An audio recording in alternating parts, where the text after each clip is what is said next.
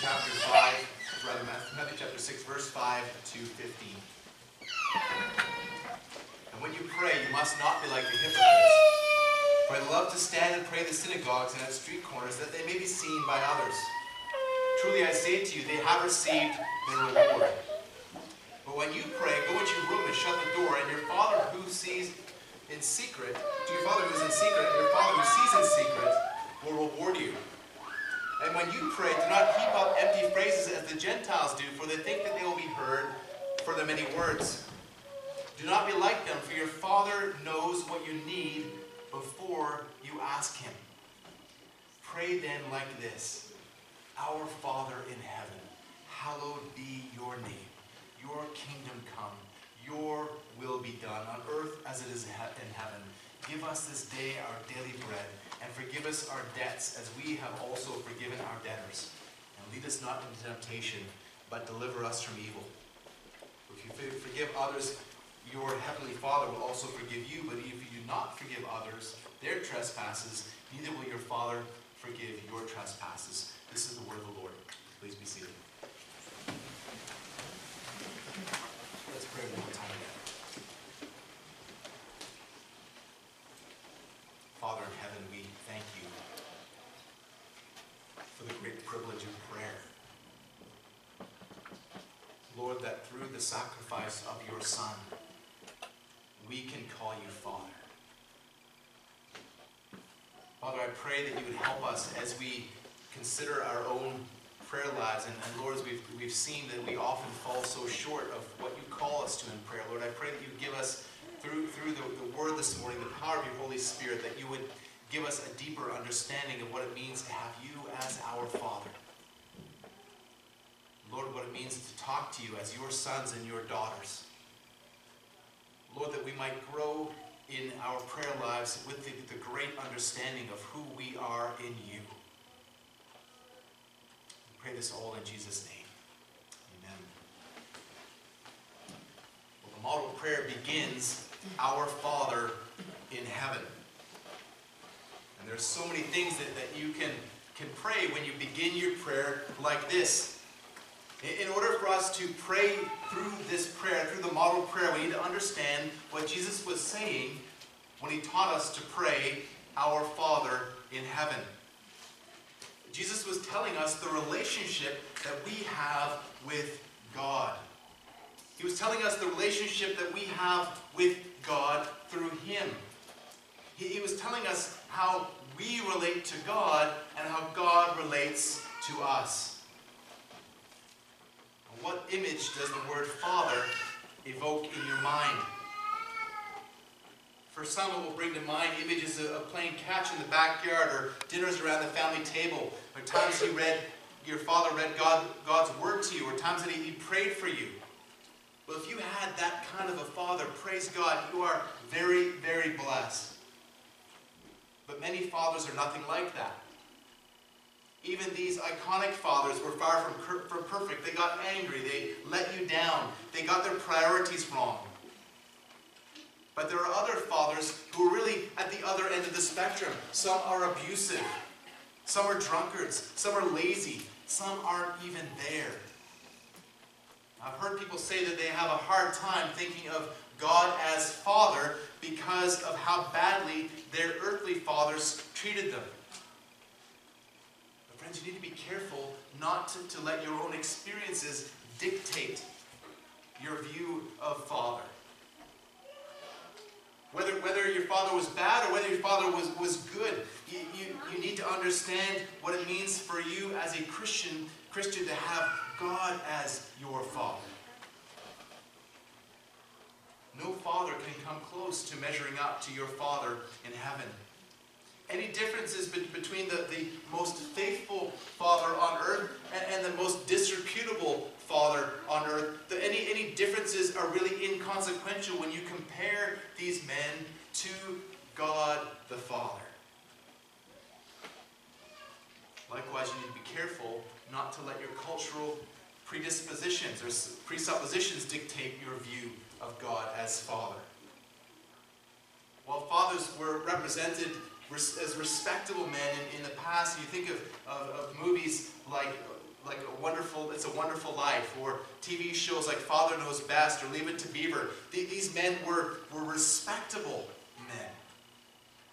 But think about how far it is it has gone and how far it is, is sunk in, in, the, in the last few years with programs uh, like, uh, like Modern Family or Family Guy. And I've not seen these shows, but from what I hear, that they, the, the men that are the fathers in these programs are, are really reprehensible. So in our culture, the, the, the, view of father has deteriorated significantly, especially in the last several years.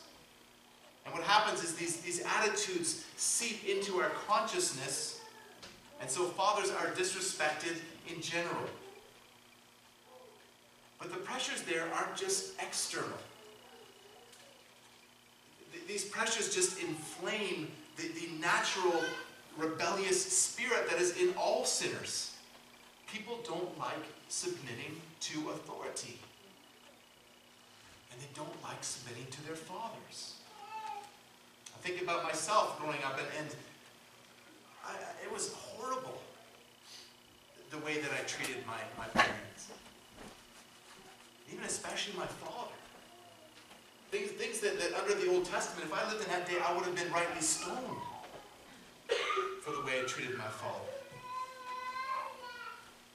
We need to understand that, that, that, that God has a high view of fatherhood because he himself is a father. We need to ask the question of, of how would, would the people present when Jesus first preached this sermon have viewed fatherhood? Well, for the first century Middle Eastern Jew, Fathers had, yes, they had a responsibility to love and to care for and to protect their children, but fathers in that culture also wielded great authority and commanded respect. That fathers were to be honored and obeyed. And that is how the Bible presents fatherhood. As a father is one who is to be honored and obeyed. You can see this all through the Old Testament. You see this in the, in the direct commands from in Scripture, but you can also see this in the narratives, the way that especially we see this as, as the patriarchs, as, as they were to, to, to be respected by their children. In the New Testament, Jesus repeatedly quotes the fifth commandment from Exodus 20:12, honor your father and your mother, demonstrating that the command to honor parents is still valid. Paul reiterated it in Ephesians 6, 1 and 2 so that we are to approach God with, with, with an attitude of respect. That we were to approach uh, God as, as our Father with, with obedience and submission is, is really a, a given from the scripture. But, but the fact that He is, that God is our Father in heaven emphasizes the fact that He is to be respected. Our Father is not just our Father on earth, He is our Father in heaven. So, so what does it mean then when, when Jesus taught us to pray, Our Father in heaven? Well, it's saying so much more than that God is just merely in another place. What it's really saying, what Jesus is teaching, is that our Father is on another plane. He's on another plane. He's utterly other and infinitely above us. Solomon testified of this in 2 Chronicles 6.18. But will God indeed dwell with man on earth? Behold, heaven and the highest heaven cannot contain you. How much less this house I have built. So Solomon had, had built this glorious temple. And, and in, within the, the, Holy of Holies in that temple was said to be the dwelling place of God. But Solomon understood that, that God was, was not just confined in that little room, that, that God was, was infinitely above, that God is, is omnipresent, that He's everywhere. That He's also infinitely above us, above His creation, that He is holy. And so our Father then is, is above all, observing all, and yet intimately aware of each one of his children. D.A. Carson describes the mysterious nature of this relationship. Though he is the Lord of the worlds, he always has time for us. His, his eye is on everything at every moment, and he, we always have His full attention whenever we call on Him. And just, just about that for a second. That when the saints are praying, that even if, if every single saint on the planet was praying at the same moment, that our Father in heaven, that your Father would be intimately attuned, intimately listening to each one of those prayers. Listening to your prayers. So to pray in this way, then to pray according to the, to the model prayer means to talk to your Heavenly Father. And it means to talk to your Heavenly Father about this issue specifically, that, that He is your Father. So you, in, in doing this, and in, in, praying through the, this, this model prayer, you can confess your, your failure. You can confess your, your, your inability and your, the ways that you have not loved and obeyed Him as your Father. And you could also ask Him to, to help you. You can thank Him for being your Father. That, that's, that's why we're talking about praying through this prayer, not, not just praying the words, Our Father in heaven. You can say those words, but, but just when you pray, Our Father in heaven, you, you really begin to, to pray the meaning of these words, the, the full impact of, of what these words mean in your life. So our in your, your prayers should com communicate respect for God when you pray our Father. It, it means that your prayers are grounded in an understanding of His authority. It, it means that, that He is your Father in heaven, not Santa Claus. It, it means he's, he's not there to, to just give you toys and candy. So to approach God as your Father means to approach Him with an attitude of submission, with an attitude of respect. When you pray, are you trying to get God's attention like a screaming baby? Or are you trying to dictate to him like a spoiled brat? Or are you trying to manipulate him like a scheming teenager? None of these things is what it means to pray our Father. To pray our Father is to seek to, to, to, to redirect your thinking to understand what the Bible says when it says that God is your Father. It means to, to think about, about His attributes, and specifically then in this context, those attributes that are revealed in His fatherhood. Then when Jesus taught His disciples to pray Our Father, He was doing this, remember, in the middle of a sermon where He was detailing what is wrong with the religion of the Pharisees. As John MacArthur explains, for the Pharisees and scribes, to think of God as a father meant no more than to think of him as a lord, ruler, or king. In fact, in the th thinking and the teaching of the Pharisees, it became even blasphemous to mention the name of God. That's how, how much they had missed the fact of who God really is. That the intimacy of God in his fatherhood, they, they'd gotten one aspect of it right, the respect and the submission aspect, but they'd so twisted it and so got it wrong in their understanding that it caused them, instead of going to God, it caused them to flee from God, to retreat from Him. And that is what Jesus is confronting when He tells us to pray, Our Father in heaven. MacArthur goes on to say that the Jewish saints understood in, in the Old Testament that, that the fatherhood of God, merely in terms of his overall care for the nation of Israel. But, they, they didn't really see it in terms of the intimacy of God personally as their Father. Joachim Jeremias conducted a search of the prayer literature in late Judaism and discovered that in no place in this immense literature is the invocation of God as Abba, the, the Aramaic or Hebrew word for father, to be found. It, wasn't there in their prayer literature. You didn't understand what that means. It means that they didn't understand that one of the core aspects of who God really is because they did not not pray to him as their father. Jeremias says that the significance of this is that Jesus, who was a Jew and a rabbi, was making a departure from tradition. And it wasn't just a literal, a little departure, it was a radical departure. Like so much here, the, the teaching in the Sermon on the Mount, what, what Jesus is, is really doing is, is, taking things to a new level. He's saying that, that, that this is really what, what, the, what the scriptures mean. Just like he did with the, the, the, commands, they thought there was this, this merely external obedience that they had to do, but, but it was an issue of the heart, of a deeper fellowship and, and understanding and love for God. It's motivating your behavior. Likewise in prayer. It, it's not just mouthing the words. It's an understanding of, of who God really is. That's what prayer really is. This is not vain repetition. This is the, the heartfelt cry of a child going to their father.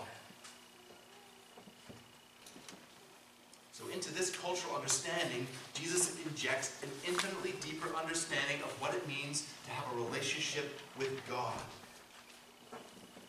Infinitely deeper understanding. God is your Father.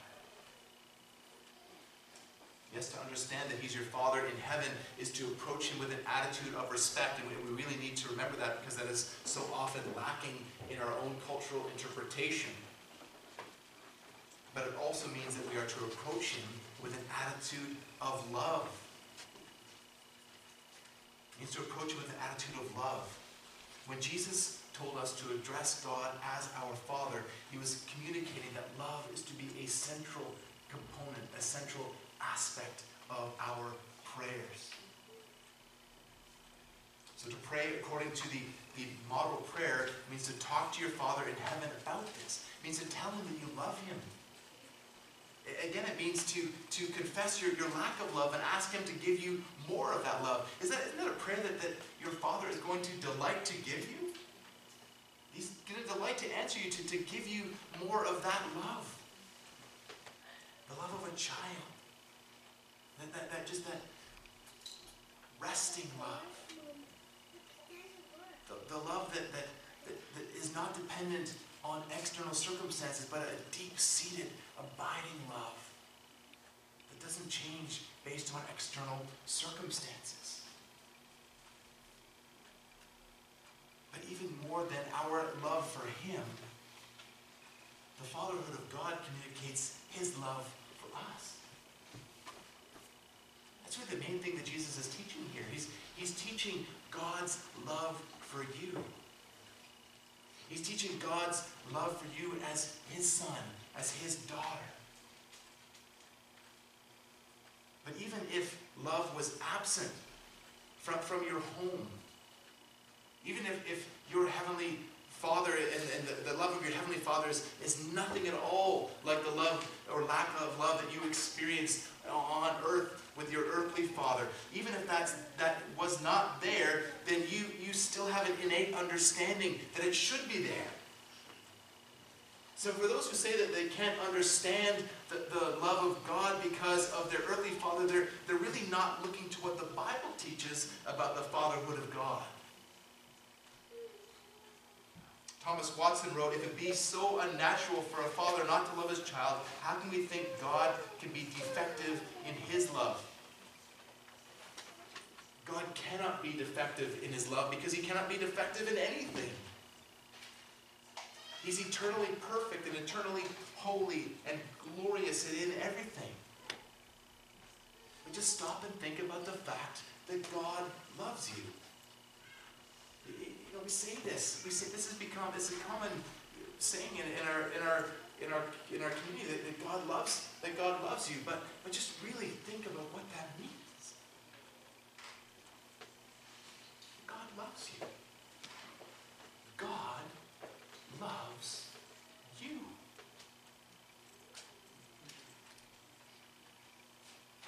The God who created the universe holds it together by his sovereign power, loves you. He is your heavenly Father. The God who is so holy that even angels have to cover their faces in his presence. Loves you. He is your heavenly Father. The, the God that is so glorious that the New Jerusalem won't even need the sun or moon for light because, because he, his glory is going to light it up. He is your Father and he loves you. God loves you.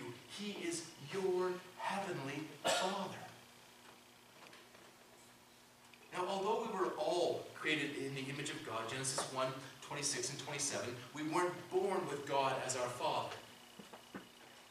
Right? You understand that, that, that there's a sense in which, which God is, is a Father in that, in, in, that he, in that He created all men and women in His image. But we are not naturally the children of God. Instead, we are all naturally the children of wrath. Instead, we were all we were all we were all rebels against God. We were we were allied with the, the world and sin and Satan against God. Ephesians 2, 1 to 3. But, brother Christian, sister Christian, you have been adopted into God's family to the praise of his glorious grace. Ephesians 1 5. We are the adopted children of God. We're the adopted children of God. You need to remind yourself again of this glorious fact that the Baptist Catechism defines your adoption as an act of God's free grace whereby we are received into the number and have a right to all the privileges of the sons of God. You have all the privileges of being a child of God. There's a, a great book I'll refer to in a moment by, by uh, Russell Moore called Adopted for Life. And he, he says, adopted is not an adjective. He, they, he and his, his, wife have, have two boys. We'll talk about this in a second. But, but they don't call them our adopted children. They're, they're, he says they're our children. These are our sons. And, and so you are, you are not just God's adopted son and God's adopted daughter. You are God's son. You are God's daughter. This is the status that, that you have been elevated to. You're no longer a child of wrath. You are a child of God. R.C. Sproul says that Christ is, is the only begotten Son of the Father. He is the only one who has the inherent right to address God as Abba Father. Mark 14, 36. He is the Son of God, dwelling eternally in, in the perfect love and unity of the Godhead. Yet in Matthew 6, he invited the disciples and invites us into that relationship. Again, consider the magnitude of this, that, that you are invited into that love relationship as adopted sons and daughters. You are sons. God has sent his, the Spirit of His Son into our hearts so that we cry, Abba, Father, Galatians 4 6. You have received the Spirit of adoption as sons by whom we cry, Abba, Father, Romans 8 15. Again, Abba is the, the Jewish or Aramaic word for father. And Aramaic was the language that was spoken by predominantly by Jesus and the disciples in his day. But the cry of, of Abba is often mis, misrepresented in evangelicalism as the, the gentle cooing of, of daddy. Paul's use of it in Romans 8 likely comes from the cry of Jesus in the Garden of Gethsemane in Mark 14 36. Where Jesus cried, Abba, Father, all things are possible for you. Remove this cup from me, yet not what I will, but what you will. This is not a gentle cooing, this is a cry of need.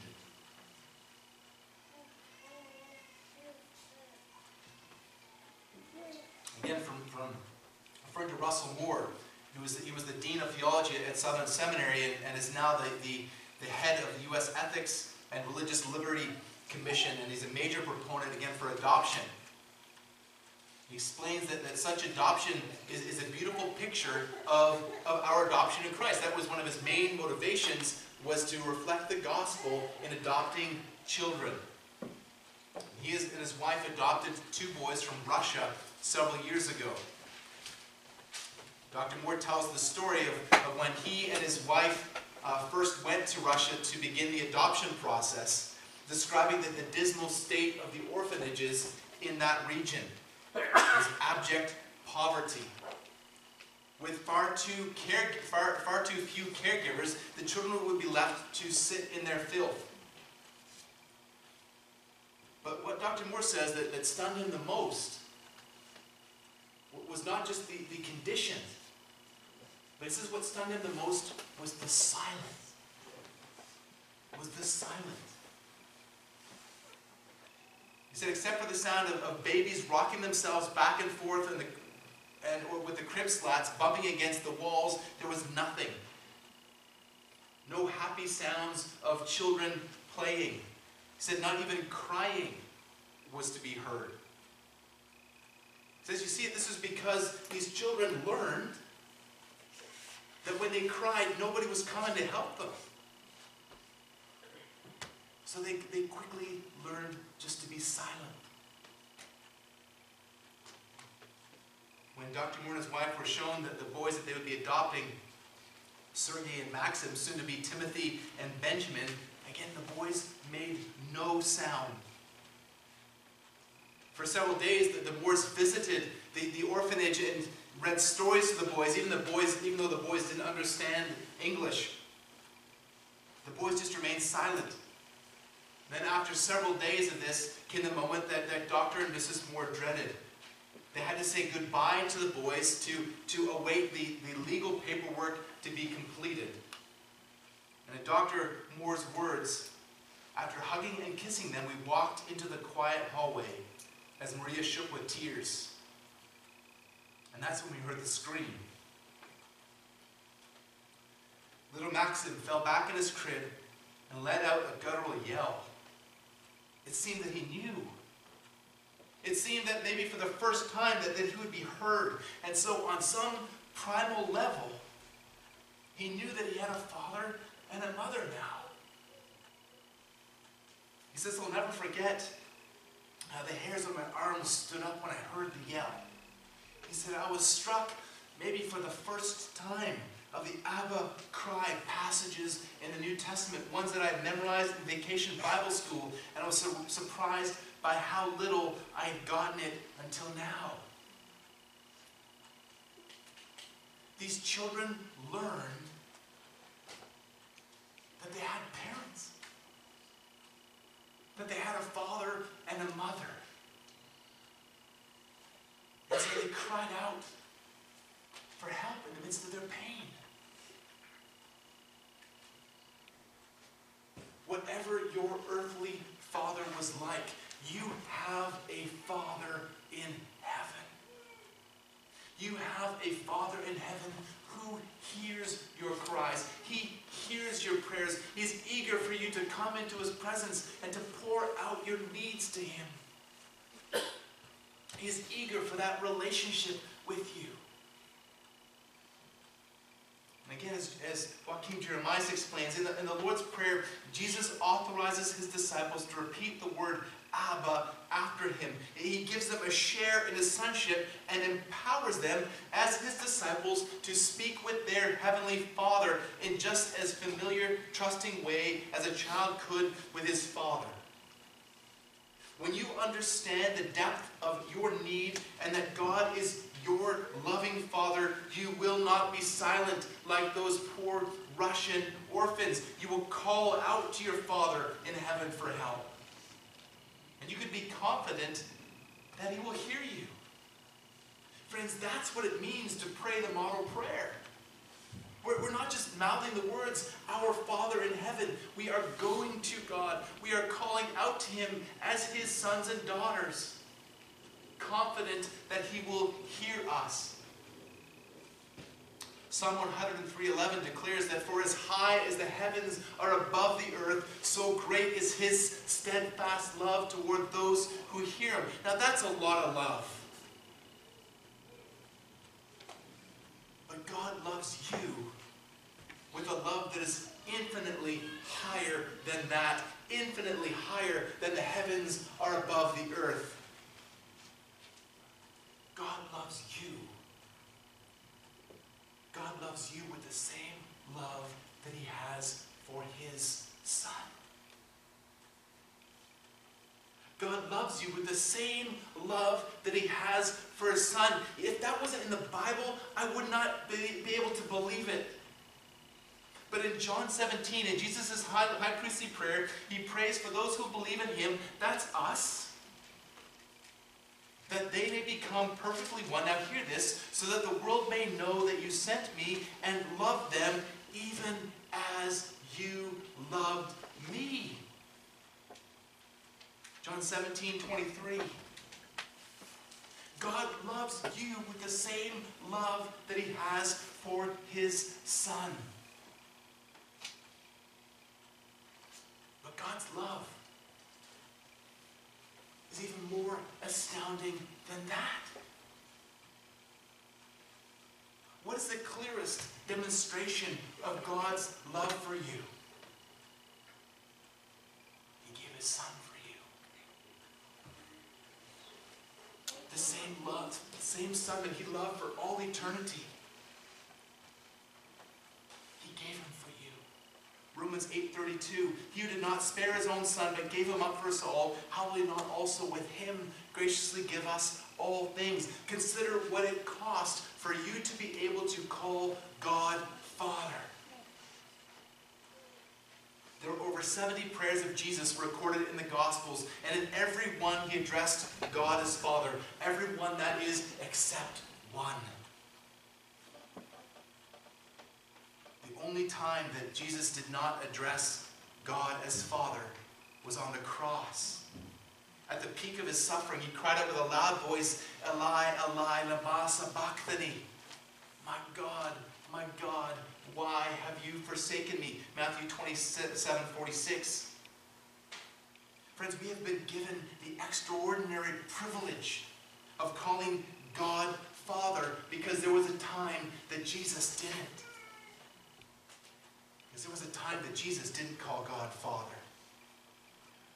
And we must never forget that it is, it is only through the forsaking of the Son that we can call God Father. That Jesus bore in his soul, as Calvin said, the terrible torments of a condemned and lost man. Now there's mystery here. Because though the, though the communion and love of the Trinity cannot be broken, God can never cease to be triune, nor is it a cry of, of despair, even in that moment of, of utter horror, because despair in that in before the holy God would be sin.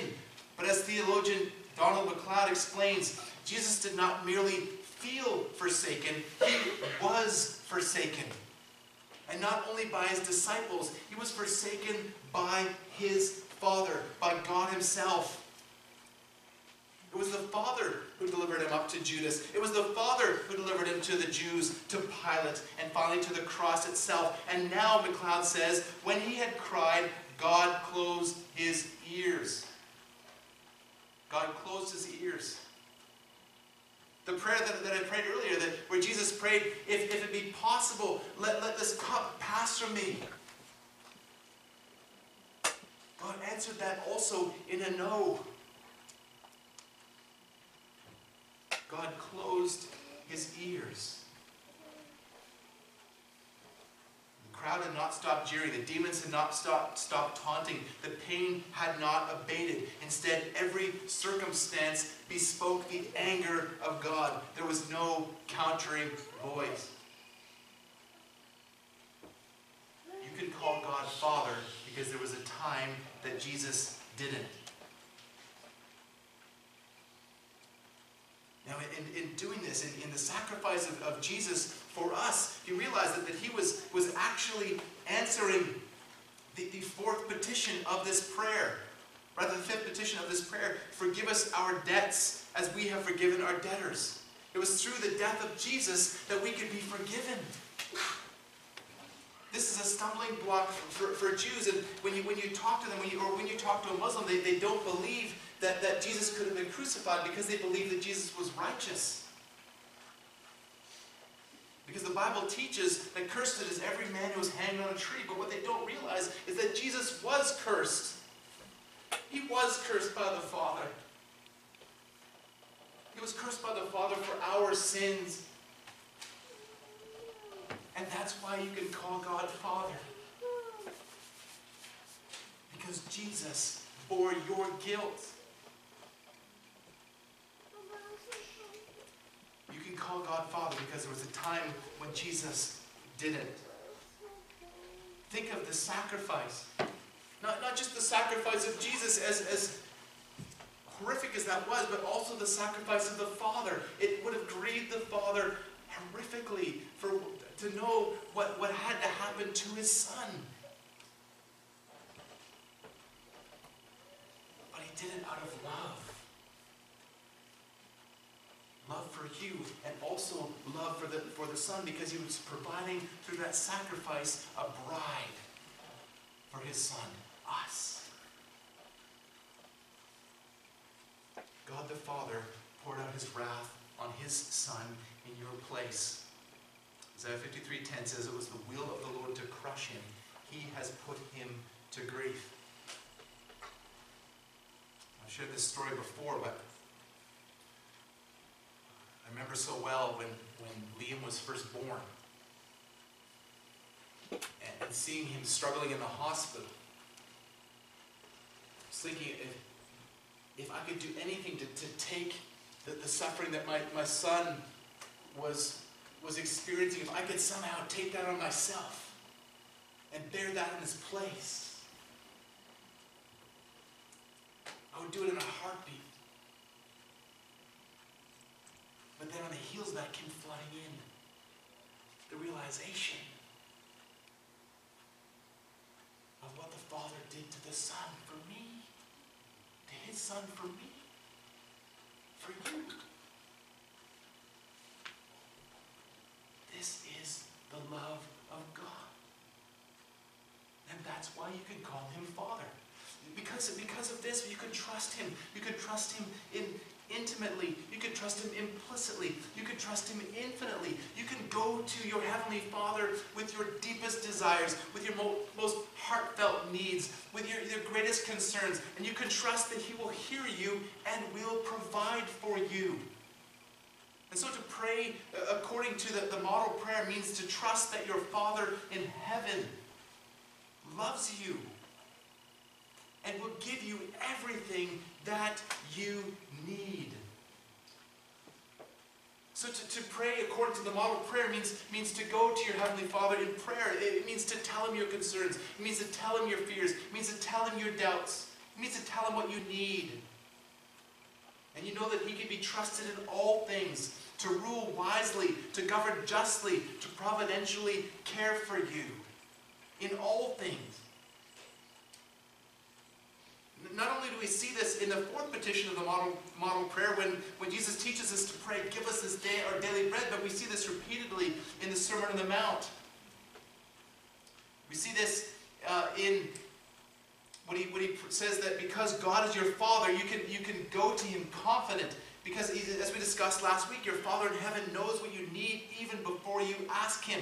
Matthew 6, 8. You can go to Him confident that He will care for you since He even cares for mere birds and flowers. Matthew 6, 26 to 32. You can go to Him confident that your Father who is in heaven will give good things to those who ask Him. Matthew 7, 11.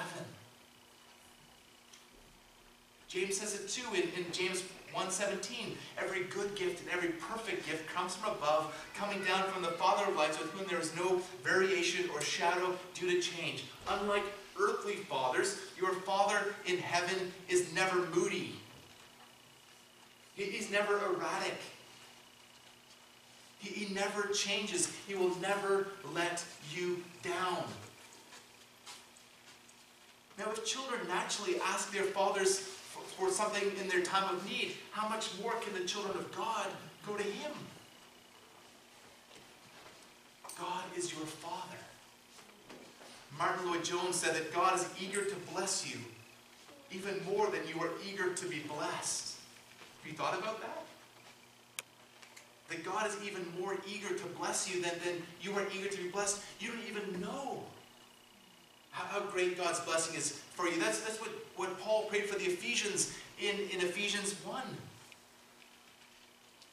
That this, this blessing that God is eager to, to pour out on, on his children is, we can't even fathom that great blessing. And Thomas Watson said similarly, there, there is such a bountifulness in God that he often exceeds the prayer of his people. He gives them more than they ask. Just think about the blessings that you have received in your life. We talked several weeks ago that, that, that in all of our circumstances, we're getting better than we deserve. But just think for a moment about some of the things that, that you have prayed for. And think about the ways that, that God has, has answered those prayers in, in ways immeasurably beyond what you're even thinking.